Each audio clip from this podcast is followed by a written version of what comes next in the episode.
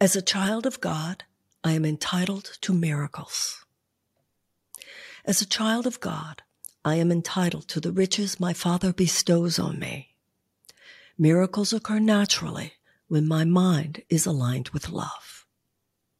A miracle is a shift in perception from fear to love.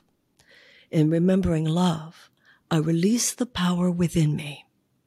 This is not a power to merely fix things. It is the power to transform the world.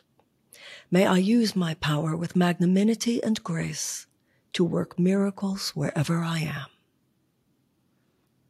Dear God, I receive the gift you have bestowed on me, the ability to work miracles on your behalf.